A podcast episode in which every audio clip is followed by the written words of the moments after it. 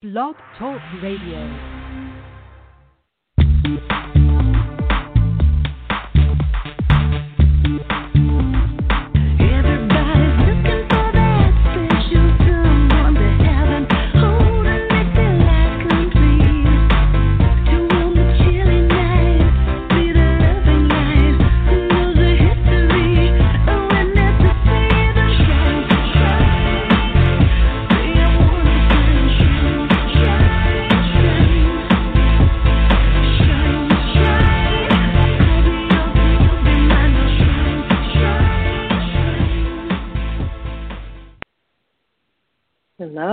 Welcome to another episode of Cos- of uh, the Mystical the Mystical Matchmaker podcast. I'm your host Marla Martenson, and uh, if you don't know, I'm a matchmaker. I've been a matchmaker for two decades. I'm also an award-winning author. Um, my memoir, Diary of a Beverly Hills Matchmaker, chronicles a year in my life working in Beverly Hills as a matchmaker to high end men and beautiful women. Star studded uh, memoir, a lot of fun. Um, and my latest, uh, last memoir, The Buddha Made Me Do It, a field guide to enlightenment. So I'm excited to say that during lockdown, I've been feverishly working on a new book. Um, and it's a new spiritual memoir, and it goes pretty deep. So I hope you guys have been able to be productive and creative during this downtime because so much, many of us have had uh, a lot of time on our hands. And uh, I know uh, one person who like recorded a whole album. Um, my hubby wrote a, wrote some really great new songs, and so it's um, been a really great time to to dive deep and to get into our creativity to really have a lot of fun. Um, so I am going to just read a little bit from Louise Hay's Heart Thoughts, a treasury of inner wisdom. Ah, a rose is always beautiful, always perfect, and ever changing. This is the way we are. We are always perfect whenever we are in life. I am in the right place, just as the stars and planets are in their perfect orbit and in divine right order, so are you. The heavens are in perfect alignment, and so are you. You may not understand everything that is going on with your limited human mind. However, you know that on the cosmic level, you must be in the right place at the right time, doing the right thing. Positive thoughts are what you choose to think.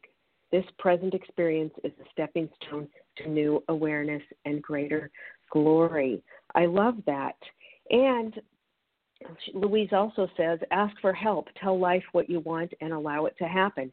Everything I need comes to me in the right time space sequence. Doing affirmations, making wish lists, creating treasure maps, doing visualizations, and writing in a journal can compared to going to a restaurant. The waiter takes your order and then goes into the kitchen to give it to the chef.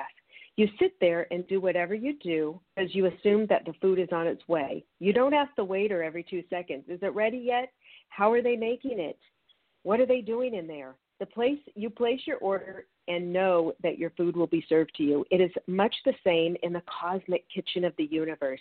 You place an order and know it is being taken care of. It will arrive in the perfect time space sequence. So, divine timing, everybody. And I have a really fascinating guest today. He wrote a, fantastic book called Touching the Jaguar. I just finished reading it, and I'm going to bring him on to talk about it. Uh, but to tell you about um, this amazing guy, John Perkins. He's an activist and author of 10 books on global intrigue, shamanism, and transformation, including the classic Confessions of an Economic Hitman. As a former chief econ- economist at a major consulting firm, he advised the World Bank, United Nations, Fortune 500 corporations, and governments.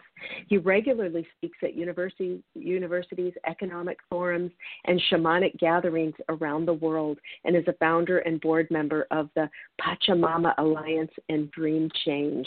So, we're going to talk about uh, his book, Touching the Jaguar, and about his uh, a little bit of his life as a, an economic hitman. If you haven't heard about that, you're going to find out what that is.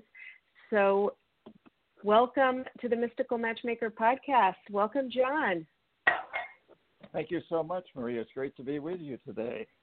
Hey, All right. So, gosh, I this book was uh, gr- uh, gripping. I couldn't put it down, and um, so you're you're you're well known for your New York Times bestselling book, The Confessions of an Economic Hitman. Tell tell us a little bit about how you became an economic hitman and what experiences converted you into a crus- crusader for transforming not only the economy but the world, the Amazon.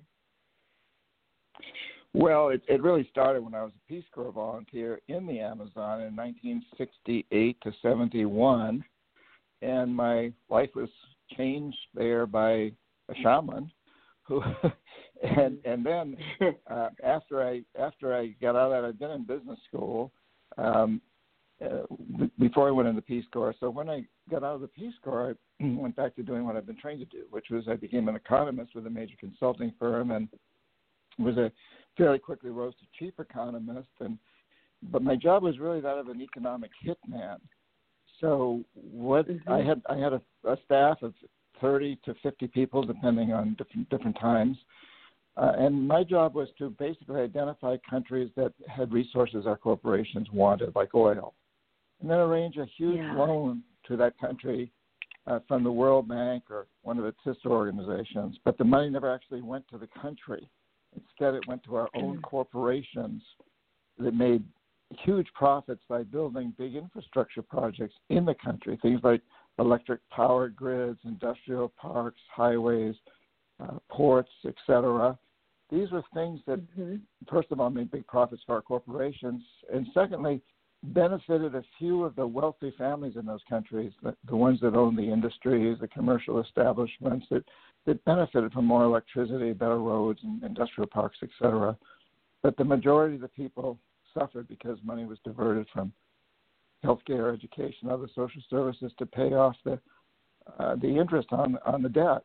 Um, but in the beginning, I thought what I was doing was the right thing because all the economic models I'd studied in school and the ones that the World Bank used and still uses and says still taught in school that if you want to help a poor country, a lot of money in these big infrastructure projects, and you'll see the economy grow, and you do. And what's interesting is you Mhm. do see the economy grow. You see the GDP grow, but over time, I came to understand that that, that GDP is very skewed in favor of the, of the extremely wealthy. Uh, the, the statistics that we use to measure these things do not measure uh, average prosperity or true prosperity for the country. They average, they measure w- what the main, uh, the biggest, mon- uh, wealthiest families, wealthiest people in the country, how they're doing. Right. And you were quite young when you got into this in your early 20s, right?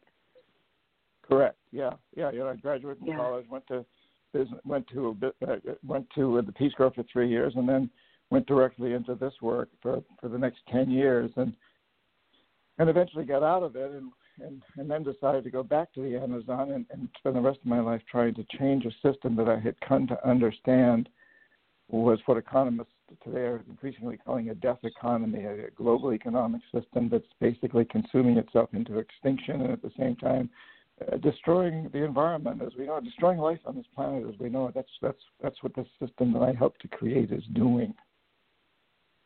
Right, and and I know in the book you talk about how it was so agonizing for you to to be continue to do it, and then you'd get caught up in another job where you thought it wasn't going to be as bad, but that you're having the first class airplane and all the expensive dinners and all the that life, and it, but it was you couldn't sleep at night because knowing what was going on.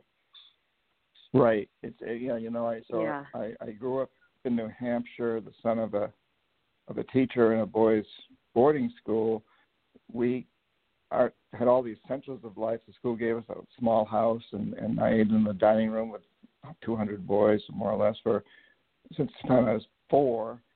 My dad didn't really make much of a salary at all. We had we basically had very little money, but I was surrounded by all these boys that were extremely wealthy, and they came from all over the mm-hmm. world, from from wealthy families, and you know, so I grew up hearing these stories, and and and I, and I and I, the American dream, I wanted that. I wanted to, to live that life, and now suddenly, as an economic hitman, chief economist, I am living that life. Yeah, flying first class around the world, eating in the finest restaurants, staying in the best hotels, wining and dining with presidents, and but during this period of 10 years, it, you know, it began over time to see how wrong the system was, how what a what a lie it was, and and the, the shaman incidentally, when I've been in the Peace Corps, and, and since then I've learned that, that, that that you know human human activities, uh, uh, uh, human reality, is for the most part created by our own perceptions.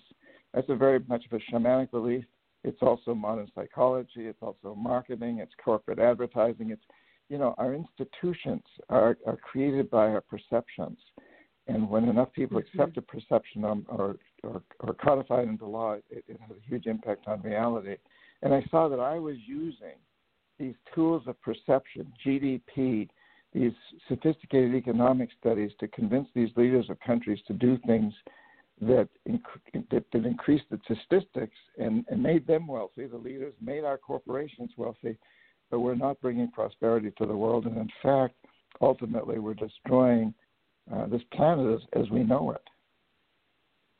Yeah, and talking about perceptions, you know, mo- I think most Americans we we had have no idea that this is going on, and we our perception is that America is so good. We're the you know help everybody in the plan uh, the other countries and all of that. But uh, I mean, what I was reading there, you know, I'd, I'd known a little bit, but I just you don't really, as a regular person, think about this stuff going on so nefarious uh, behind the scenes, even uh, assassinating uh, uh, people who get in the way of it, presidents and uh, countries and things.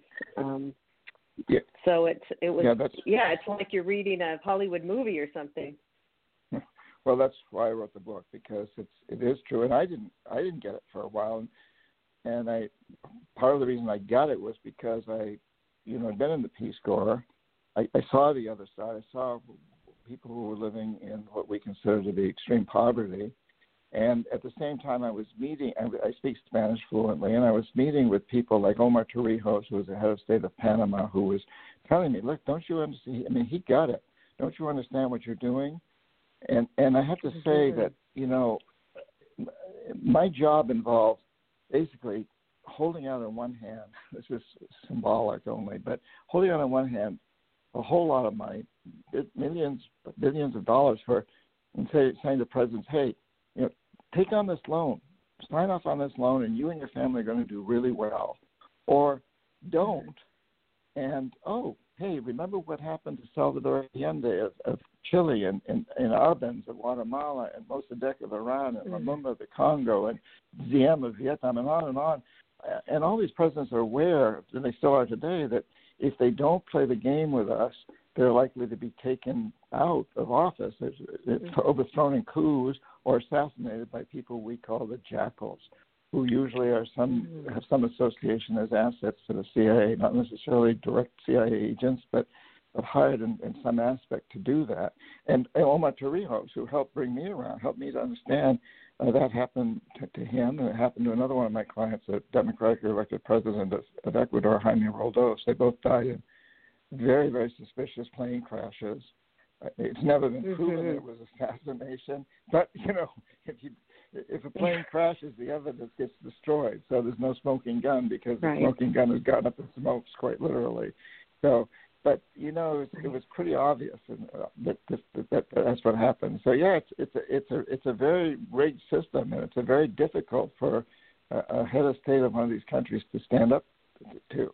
And you're absolutely right. Too, Americans don't understand this. We we think that you know we're doing good things around the world, and I'm a very loyal American. My my family fought in the Yeah. revolution, you know, and but we've Yeah. got to understand what we're doing in the world better so that we can become better leaders for a true democracy and a, a democratic movement and, and that's that's my that's my goal is to turn this around to, to turn the death economy into a life economy that will actually support life on the planet.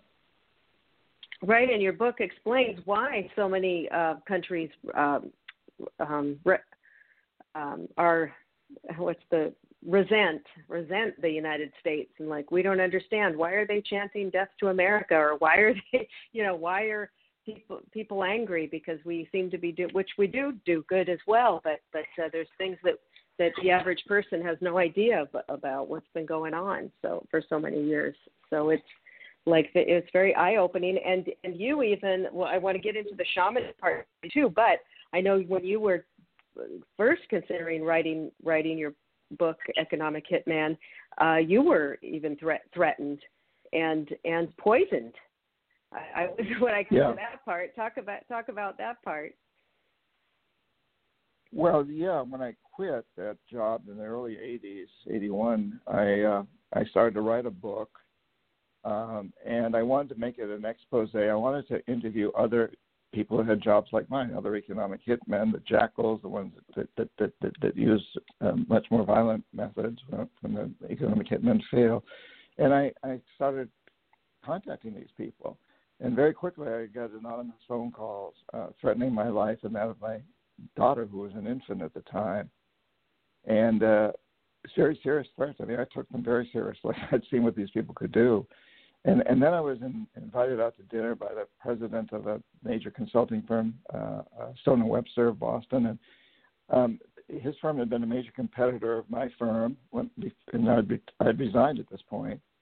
And uh, he says to me, you know, you've got a great resume. You're a chief economist at one of our competitors we would love to use your resume in, in proposals we said, submit, and you won't have to do any work for us. Just let us use your resume. Maybe a little work, maybe go to a few dinners, have a few meetings, et cetera, but not much.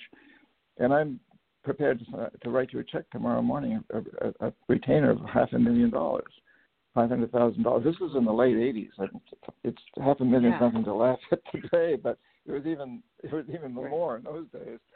And so, you know what? It, it, what's happening to me is I'm getting the same thing that I've been dishing out to heads of state of other countries: the carrot and the stick. Here, take this money, yeah yeah or or risk the life of your daughter and yourself. And so I have Yeah. to say, you know, I I took the money, and then, and then you know, Mhm. my own defense, I'd say I did not go out and buy fancy cars or a big house. I, I reinvested the money into going back to Ecuador, back to the Amazon, back to the people I'd I'd been a Peace Corps volunteer with, and say, look, we got to turn this thing around. And I wrote five books on shamanism, which were fine with Stone and Webster. They didn't care if I wrote that book. Oh, I, I forgot to say, he he said, you know, I'm, I'm willing to give you this check. Just don't write that book that we know you're working on. Just don't write that book. right And Yeah. so, but I was, he was fine with me writing books on shamanism, and I wrote, you know, books to Drink the World is as You Dream, and Shape Shifting, Psychonavigation, et cetera.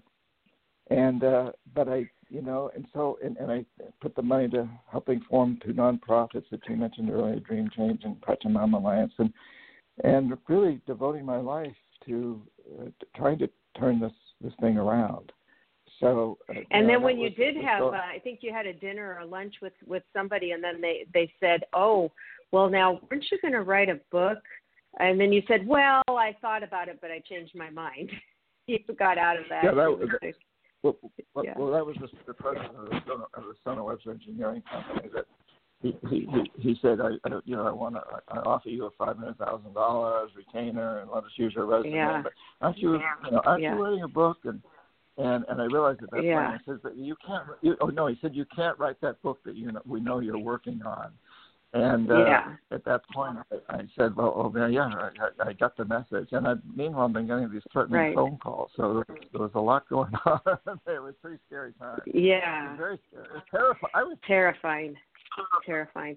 And then and then when and and after you had um you were out of it, then didn't you? You met with a j- supposed journalist, and you went to the bathroom, came back, and your meal was there. And t- tell everybody what happened there. well, so time goes on, and I'm not, and I'm writing books on shamanism and and and and so on and so forth. And then um, after 9/11 happened, I was in the Amazon, taking a group of people. I, I take people to live with and for spend a few days with and, and learn from these indigenous people in many in some of these countries. You know, people can go to my website johnperkins.org and learn more. But I had a group. I was there on 9/11. When when I came home, I I went to Ground Zero. At that point, I knew I had to write this book. I had to write about my life. I had to write about what was going on. And but I decided I wouldn't tell anybody I was writing it. I wouldn't contact anybody else, unlike the, the original time. And and I it would, I would just make it a personal concession, so I wouldn't need to contact them. I'd write the whole book in secret, and I figured once I get it out Mhm. to publishers, it was my best insurance policy because anybody like the CIA or FBI or anybody like that would know that something strange happens to me, I become a martyr. The book Sells big time, which is the opposite of what they wanted. So I thought that was my insurance policy. Well, when the book was finally published, um, a couple of months after that, I was supposed to speak. I was invited to speak at the United Nations. That book made a big splash. It very immediately went to the New York Times bestseller list. Stayed there for a year and a half. It sold over two million copies and Mm. thirty some odd languages. And I'm I'm not, I'm supposed to go and speak at the United Nations on a Tuesday. I fly up to New York from Florida, where I live, on Monday. And this journalist who's been working with my publicist to try to convince her that I should have lunch with him. He picks me up at the airport. He, he had very sketchy credentials, but he offered to pick me up at the airport, take me to lunch, take me to a friend's house where I was going to spend the night. And it seemed more attractive than taking a cab. So we do that. And and uh, while we were having lunch at some point after the food had been ordered, I did go to the restroom. I remember all this afterwards. Uh, several hours later, I had a huge uh, attack. I, I was uh, bleeding internally. I lost uh, I lost well over 50% of the blood in my body. They, they, they've estimated that I lost a tremendous amount of blood, and um, I was in this private house, and uh, and the woman who who who who owned the house, an old friend, had a friend who was a very well known gastroenterologist in New York. We called him about 7:30 at night, and he said, "Get immediately to uh, Lenox Hill Hospital. I'll send word ahead. You got to get transfusions, you got and so on." Anyway, to make a long story short, they operated on me, and I they removed about uh, 70% of my colon, my large intestine, Mm. and it wasn't Mhm. until after all that happened that we put two and two together and, and figured that, uh, that the guy I had lunch with had poisoned me, which was Mhm. Uh, shocking and again terrifying. And, and I survived it because they they operated on me and took out seventy percent of my colon. And uh, but afterwards, I talked to a friend who, a good friend, a friend uh, who'd been a jackal, who'd been in that other business, and I I called him from the hospital and I said, Hey, do I need to worry about this? Who, who's this? Is like the CIA going to keep coming after me? He said, Well, I don't think it was the CIA. I don't think it was any government agency. Because if it were, you, you wouldn't be Mhm. calling me now. You, uh, besides that, they're not stupid enough to to, to take you out. It's, it's a book, you know. It's, it's not, you know, they're not going to do that over a book, probably. He said, I think he was a fanatic, somebody who either hated the work that you did as an economic hitman or hated the fact that you uh, have exposed that work, that you've written this book.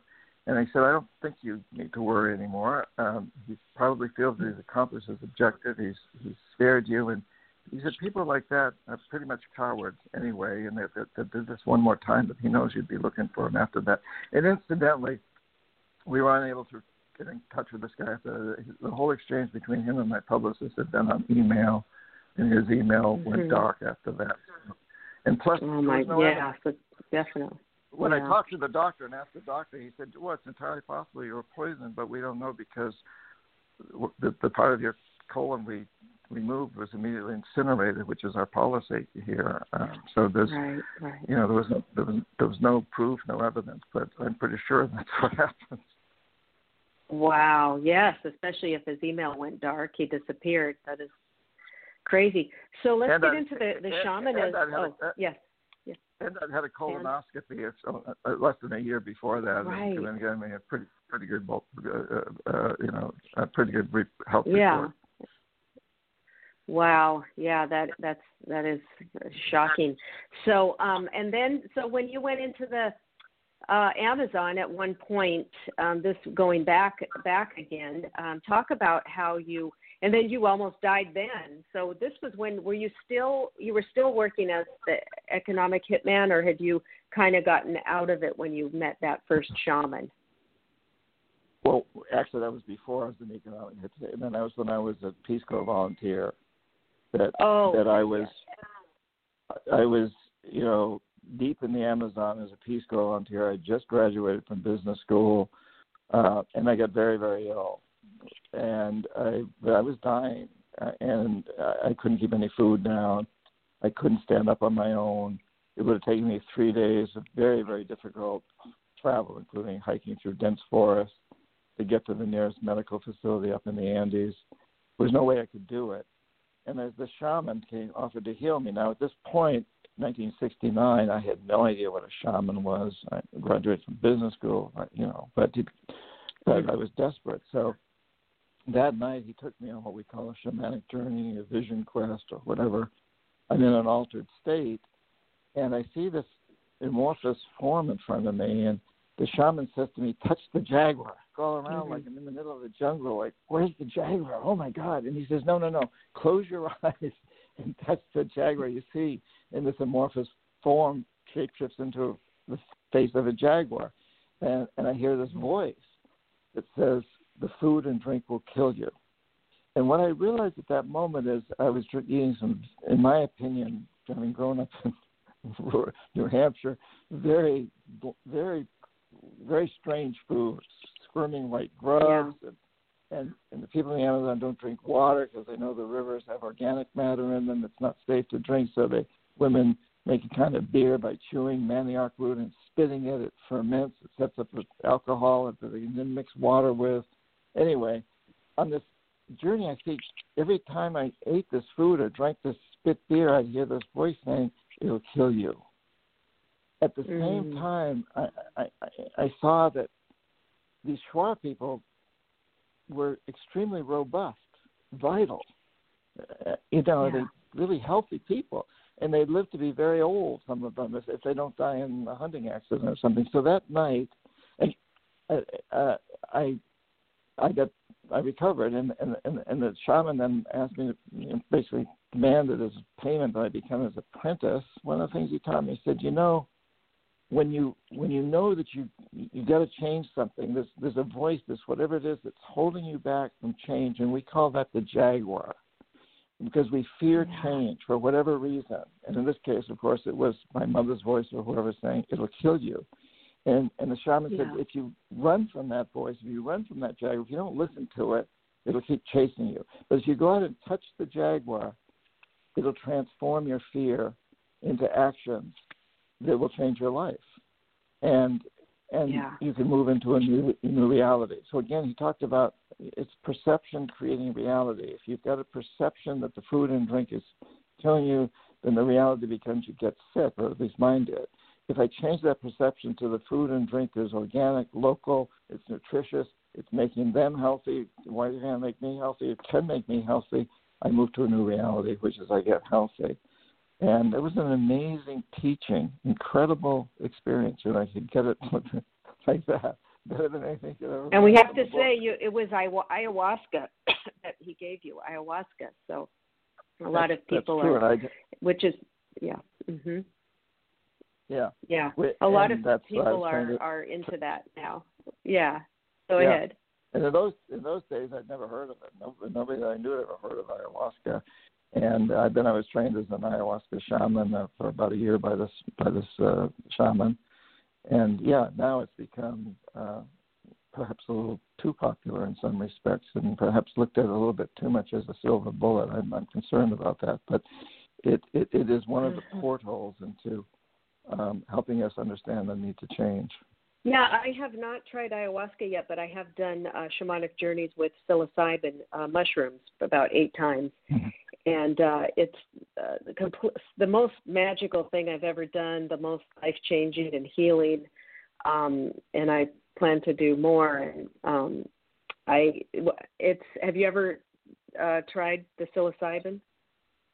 Yes, yes, yes, and Uh-huh. you know And- these plants and, and this Yeah. peyote, there's there's uh, San Pedro. There's many different ones that are used by different shamanic cultures. But you know the majority of shamanic cultures around the world don't use anything like that. They use rattles or drums or chanting, or you know Right. our own shamans in our culture are the the psychologists who use uh, words and and and uh, it's all about but in every case and i studied shamanism since then in, in indonesia and iran and egypt and all over the americas and every one of them it's it's all about altering per, our reality by changing our perception as is modern psychotherapy, quantum physics, and so on, and advertising.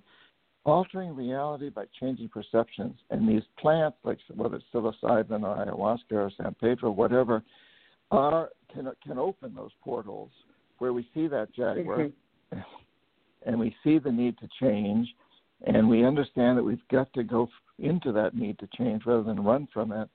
But there's many other ways to do it. You know, meditation, yoga, chanting. There's uh, shamanic journeys. You, you know, so I, I I want to make it clear that although I, you know, I was trained at that and I have respect for the plant, I, I'm I'm afraid that in in our culture today, too many people are seeing that as some sort of a silver bullet, whether it's one of those plants.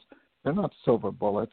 They're one of the portals that we could use to get into it. And if we don't listen to them and we overuse them and don't really work on what we learn the first time, it's it's it's self defeating, frankly. Yeah, I love that. That's the key. Is if you're going to do it, uh, then you need to be working on yourself, not just do it for this experience. Like, okay, like it's a psychedelic, and I'm seeing this and that, and wasn't that cool? It's more like for me, it reset my whole nervous system.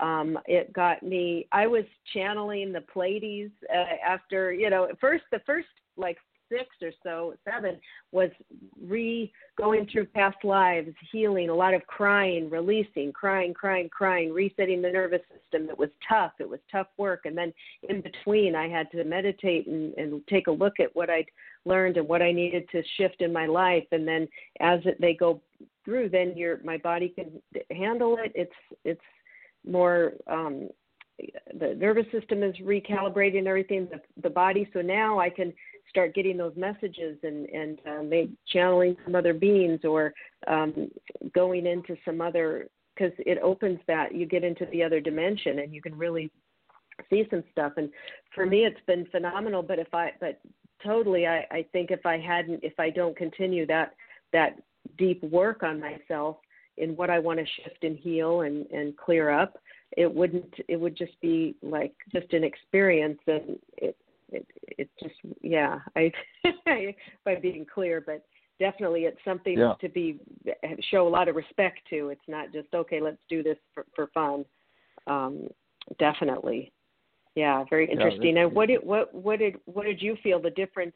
I've heard that I'm a little bit afraid to do ayahuasca because, like with the psilocybin, I wasn't throwing up or anything like that. With the ayahuasca, it just sounds a little more, you know, p- scary. People are vomiting and and all of this stuff. So I'm a little um, hesitant to to try that. Well, I've only done it with shamans in the Amazon, and I've taken a number of people through turns, probably over a thousand people over the last 40 years, Mm. uh, but only in Mhm. the Amazon. And there, Right. They really want you to throw up or have diarrhea to purge because they say that's getting rid of bad energy. And Right. they don't fear that at all. It's like, yeah, you got to do that. You got to get rid of this stuff. Let it out. And Right. and you know, Okay. and then, and I'm hearing I'm hearing now in, in the United States and places there's, there's there's people that give it out that really give doses to that they don't do that. They try because they know people don't like that in our country. But Okay, that- microdoses or something. yeah. Yeah, that yeah, they they you know yeah. Anyway, um, and I, I love the fact that you know when you when you did the psilocybin, you you really saw that this opening a portal that you had to work on. Um, uh, earlier this year, somebody asked me. They say, they said, "So how, how many times did you do ayahuasca last year?" I did it 20 times, and they're like, "Oh my God, the last Mm. time I did it was Wow. 10 years ago, and I'm I, I'm still processing that." And so, you know, Mhm. it, it bothers me. People will take it and they may have a great experience. They want to repeat that, or they may not have had much of an experience at all, or they may have had a bad experience. They want to have a different kind of experience. No, the experience you have, you need to accept that that's what you needed. That's what the plant tells you you need, and you've got to put time into it, maybe years into it. You shouldn't just go out and Mhm. take it again. But yeah, I, but but all of these plants, I think you know, I, I think there's a consciousness revolution happening in the world. I, I speak all over the world, and uh, recently in Russia, China, all over, and and what we see is that this this awakening to the to the knowledge that we we live on a very fragile space station called Earth, and we're driving her toward disaster. We're the pilots. We're navigating toward disaster. We need to change, and and people around the world are getting there's an awakening, and I think you know the plants are helping us in that process by offering this. I think right now this virus is is forcing us to look at things that we haven't wanted to look at in the past. A lot of people are really looking at so why why can we suddenly see the stars in Beijing or Los Angeles? Mhm. Um, so I, I really think we're, we're getting this very strong message, and that's why I wrote the book, Touching the Jaguar, because it, it and the and the subtitle is transforming fear into action to change your life and the world. And you know, in, Mhm. the, in the book at the end, it, it goes through a whole lot of stories. I, I think I try to write it in a way that's really fun. It's real, uh, uh, true stories. It's written in what's called uh, narrative nonfiction. But in the process, I'm helping people open up to a process that comes out in the end. It's a, a daily practice. You can do it once a week. It doesn't have to be every day, but maybe take 10 minutes or less where you really go Mhm. into what, what what ayahuasca would do for you and you it's, it's based on five questions you ask yourself and then you dive deep into how you answer these questions and that involves confronting the things about change that we most fear and right now with the coronavirus this is a great time to be exploring that and confronting our fears and then seeing how we change our perceptions that then result in us changing actions that then change our lives Right. Yes, absolutely. Yeah, the the virus has it's made some people have to look at their relationships. Maybe they're getting healing them, or maybe they're getting a divorce. Some people had to look at their finances because they had no savings and they got decimated from you know the work work. So it's everybody. Uh, the virus has something to teach each one of us. Um, I feel so. It, You know- it has been. Um, yeah. Go ahead. Yeah, you know, many, many years ago, uh, an amazing woman shaman up in the high Andes, Quechua woman, uh, named wonderful name of Maria Juana. Maria Uh-huh. Juana Mandela. Marijuana. And I had a, I take a, I take the, uh, groups of people to her periodically. Again, people go to johnperkins.org to find out more about all that. But I was there with a group and I was translating, and one of the people said, "Hey, Maria Juana, how do we save the world?" And she laughed. Yeah. She said, "You know, Pachamama, the world's not in danger. We are as a species, and we've taken a lot of other species with us, but we're like so many fleas to Pachamama. And if we get to be too much of a nuisance, she'll just blah, blah, blah, shake us all off. And then Maria Juana pointed it up at this volcano that hovers over her home Imbabura, a sacred volcano, and she said, a few years ago, 20 years ago, that volcano was covered with a big ice cap. It isn't anymore. Pachamama's twitching. She's sending us a warning. And isn't it great, Maria says, to be alive now that we're we're so blessed to be able to listen. We can listen to the warnings that the earth, that Pachamama is giving us. And you know, over the years since then, every time a major hurricane or uh, earthquake or tsunami or, or fires in places like California and Australia and, and so many other places, every time one of these once in 100 year events that's now happening every year or so hit us, I was reminded of that. Like, we got to listen. But we didn't. hmm We looked at those as local events. You know, if I survive the hurricane, somebody's going to come along. The outside world is going to come along, and and and and and to, to come to my rescue, and and bring me bottled water and food, and and convince me that we can go back to normal uh, later. And so we weren't listening because it was, it was seen as local. Now this virus is is global, and it's global, and we. Uh, everybody around the world is being impacted. We ha- we have to listen. We're being forced to listen, and it's it's forcing us to make major changes in our lives. So that's you know it's it's come along. We we didn't listen to the we didn't listen to the local things, so we've got to move forward now with this global thing, and hopefully we'll really listen and, and create changes, the major changes that need to be changed to move from a death economy to a life economy, or we're going to be hit by something worse in the future. Right, and and whether people believe it was you know unleashed um, on purpose or you know whatever uh, you know ha- we don't know exactly, but what happened was it did end up being for us in in that way and making us take a look and and I and the pollution is less, the traffic accidents are less, there's people have slowed down. It's kind of like we've all been, all of us adults have been sent to our room, you know, for like three months. Like, think about what you're doing. Um, so I hope that with this decreased pollution, et cetera, that that now we can find ways to uh, keep it at these lower levels. And I think you mentioned plastic in the book too. I mean, I, I just I'm so concerned about this plastic. It doesn't seem like we're really um, dim- diminishing that. Well, the Is it? you know the the road the, the the the road to transforming a death economy to a life economy. So, what is a life economy? Let's look at that for a moment. The life economy is an economic s- system. It's really governmental, social, economic that pays people to clean up pollution.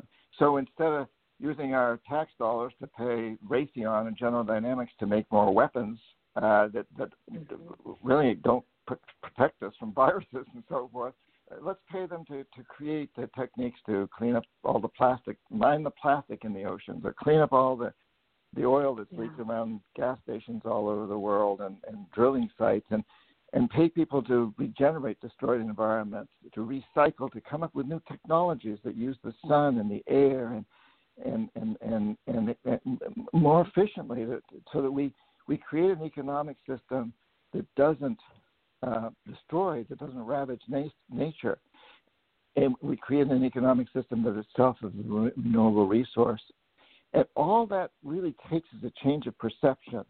So the death economy is based on the perception that the goal should be for businesses to maximize short-term profits, regardless of the social and environmental costs, and individuals basically should maximize their short-term materialistic desires. The the life economy is based on the, on the perception that the goal should be to maximize long-term benefits for people and nature, and to and to make it a better world for the future. And incidentally, that's how human beings have lived most of the 250,000 years that we've been humans on this planet. It's only been within the last blink of an eyelash in history that uh, we've we've been on this course of looking at short-term maximization of material gains. We so Yes. all we got to do is turn that around. And this virus, I think, it- it's it's it's hitting us over the head with this. Hopefully, we'll really, really listen to it. The hurricanes were hitting us over the head with it too, but we didn't listen. We took, looked at it as local. Now we're being hit in a way that everybody's uh, being affected, and, and and we're learning that we don't have to buy as many things. That we can, you know, we can enjoy life at home, or we can learn to play the flute. We can learn to write books, or we can read more books. This this virus has has got us to confront this jaguar. So I know, you know, people are saying, well, damn, I can't. I can't isolate myself for another day. Forget about another month or two months or whatever.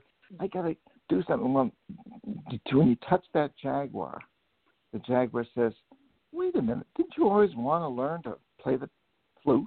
You got a flute. The internet can teach you. But didn't you always want to read more books, or didn't you always want to write a book, or, or learn to paint better, or or spend more time on the phone with your family members who live someplace overseas, or you know, d- d- just spend more time with your family, do some gardening." Um, if we touch that jaguar that says, "Hey, I can't be isolated anymore," I say, "Yeah, but what are the advantages that this isolation is giving us?" And then we look at the long term, like how do we turn these advantages into more of a long term way of living? That's that's what we call the life economy. Then we've we, we, we've we've listened finally to to what the what the environment is telling us and what what what our, what our way of living is telling us.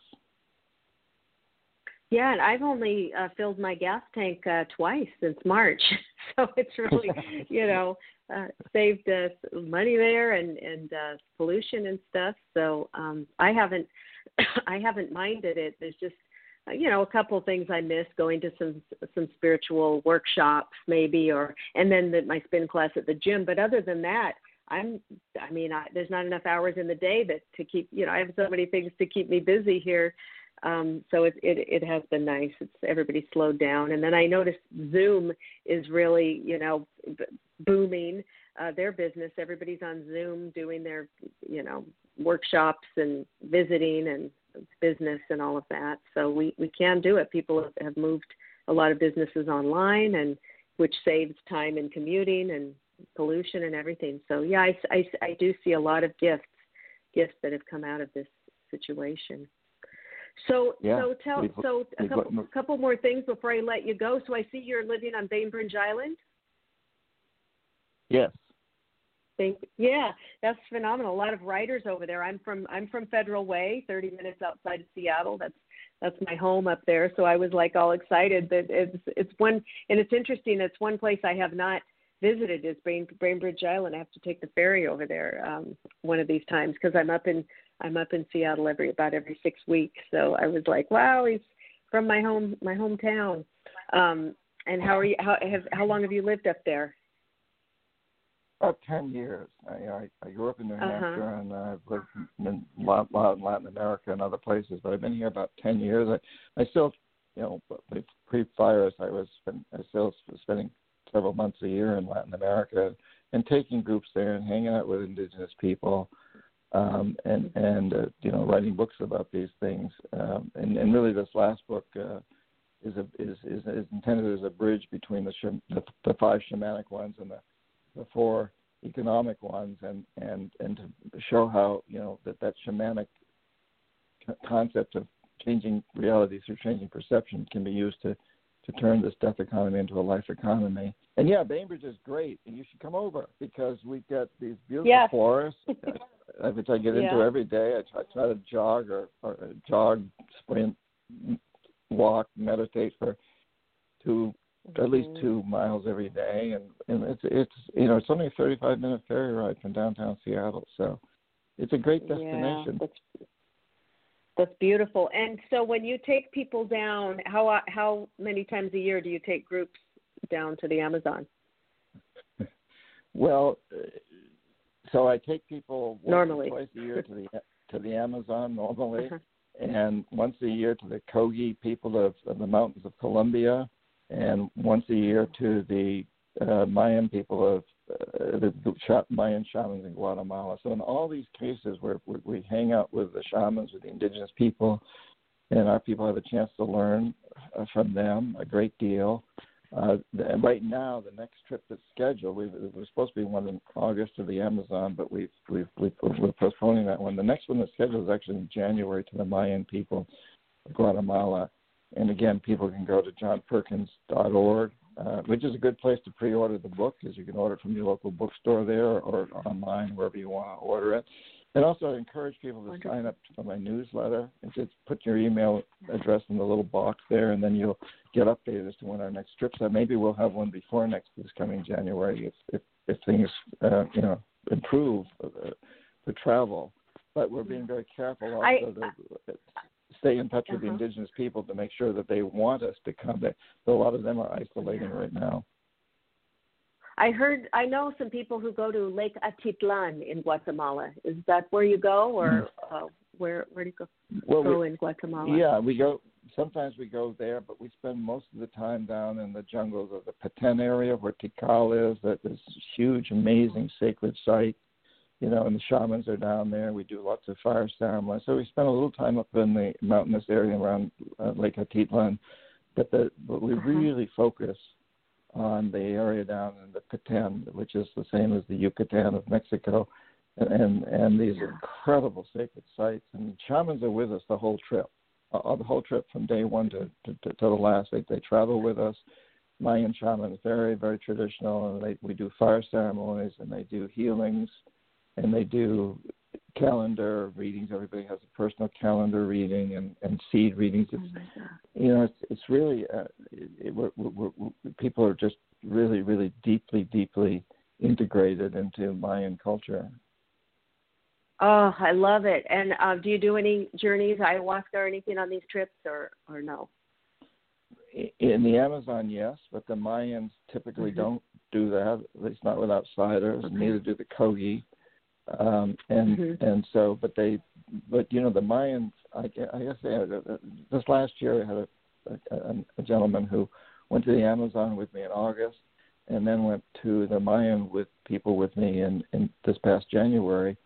And he did ayahuasca in the Amazon, and- but he said at the, in the Mayan trip, he said, you know, the fire ceremonies we do here, they take me into this portal uh, that's stronger than anything I ever experienced with ayahuasca. And he had a good experience Mm. with ayahuasca, but but he said, but these fire Mhm. ceremonies are just you know they take you they they take you into this portal into this altered state, if you will, where you can really go up there and touch those jaguars.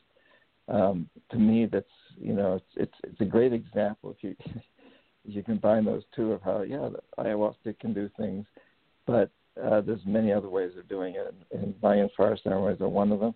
Uh, you know the the, Yeah. the the daily practice that I that I uh, outline in in the book in touching the jaguar is is is doing the same thing basically. It's opening you to your these portholes on a on a re- very regular basis. That uh, you can and, and and and you reach one level, and then it gives you the opportunity to move to the next level, and so on and so forth. Mm, I love it. And I my husband's uh, originally from Mexico City, so I've been to Mexico like 20 times and we've gone all over the the country, different places. And every time I tell him, "Can we find a shaman somewhere?" Can we? And I'm like trying to find the Indians. I'm trying to find the you know the the magic. I'm trying to find the healers. I'm like I haven't uh, you know I think I need to co- go in a, a group like with you or something because you can't just find them you know on a street corner. You've got to Well, know. You have to have some ins. to, to, to, to find the real authentic ones, they've got to trust you. And they ask us to Yeah. bring people, but they but they got to they got to get to know us. So I've been working with Mayan shamans since the 70s, and of course Amazonian shamans since the late 60s. Um, and it's you know there's a trust there that they that they you know they they really trust, and so to get really authentic know, to shamans, it's you know you got to put some time into it. I mean, somebody can do it on their own if they're willing to go in and they speak the language, and they're willing to hmm hang out for a long time and show a real deep interest. But the easier way to start with is to go with people like us who who know the, the shamans who they, they trust us. And and these shamans, incidentally, so a number of people gone on these trips have ended up staying longer or going back afterwards and spending time a week, a month, or more. Uh, with the shamans, Mhm. studying with them, learning learning their practices, they're very Mhm. open to doing that. They they really want to share this this knowledge. Amazing. How long are your uh, trips? Uh huh. Yeah. Go ahead. Uh, about anywhere from you know ten days to two weeks, and we we restricted to fifteen Okay. people. And Mhm. yeah, so if people you know sign up to, to pre-order the book and sign up for this Facebook group that we've got, uh, every two weeks we have guests, and, and the last one we did uh, two weeks ago was uh, the, the the guests were three Mayan shamans from Guatemala. They were you know they got on the internet. We, Mhm. You'd see them. They did they performed a fire ceremony uh, uh, virtually over on the internet. It was very powerful. It was very Mhm. beautiful, and and talked about the you know the Mayan prophecy of 2012, which is a very optimistic uh, prophecy. Incidentally, it's not the one Hollywood has made it out to be, and um, that was two weeks ago. Just a couple of days ago. Was the, was the second one we did, and that was with Lynn Twist, who wrote the book Soul of Money, and and we've got one coming up in two weeks. And and so this this saw people to really go deep into this stuff. Uh, just again, This is John wonderful. How how do people find that? Um, how do people find that Facebook group? or they go to johnperkins.org, and the information. Okay, there's there. a link. Okay, awesome. Yeah, I'm yeah. gonna I'm gonna go join that Facebook group today. That sounds wonderful. Well, And- and- Yeah, and- I'll be- I'll be in there watching all that. January. Oh, that would be amazing. I'm supposed to go to uh, Ireland on October 1st with my shaman because I work with a shaman uh, here in LA and um, healing and all of that, and and I'm an energy healer as well. And I'm supposed to, we're going to the sacred sites, and he cha- he's a trance channel. He channels messages at all the powerpoints, and I'm I'm just that it's already paid for and set, and I'm just praying that it doesn't get canceled. Um, Wow. But I think maybe by October things will be okay. But um, definitely your your one of your trips is on my wish list. That sounds amazing. so um so okay, so Well, I'm glad you- thank I- you so I much think for it- Oh yeah, go ahead. Sorry.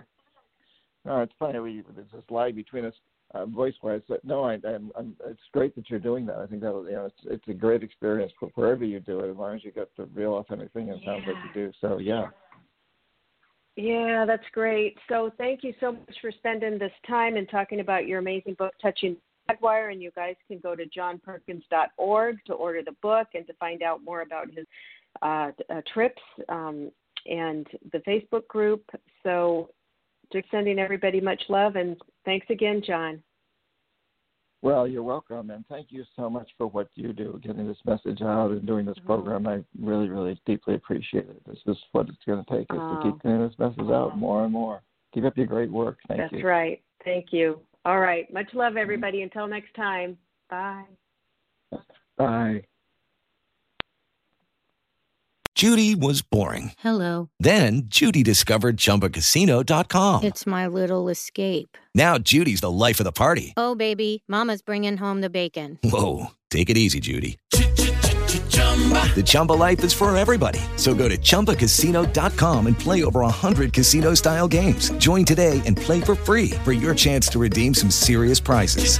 chumba ChumbaCasino.com. No purchase necessary. Void where prohibited by law. 18 plus terms and conditions apply. See website for details.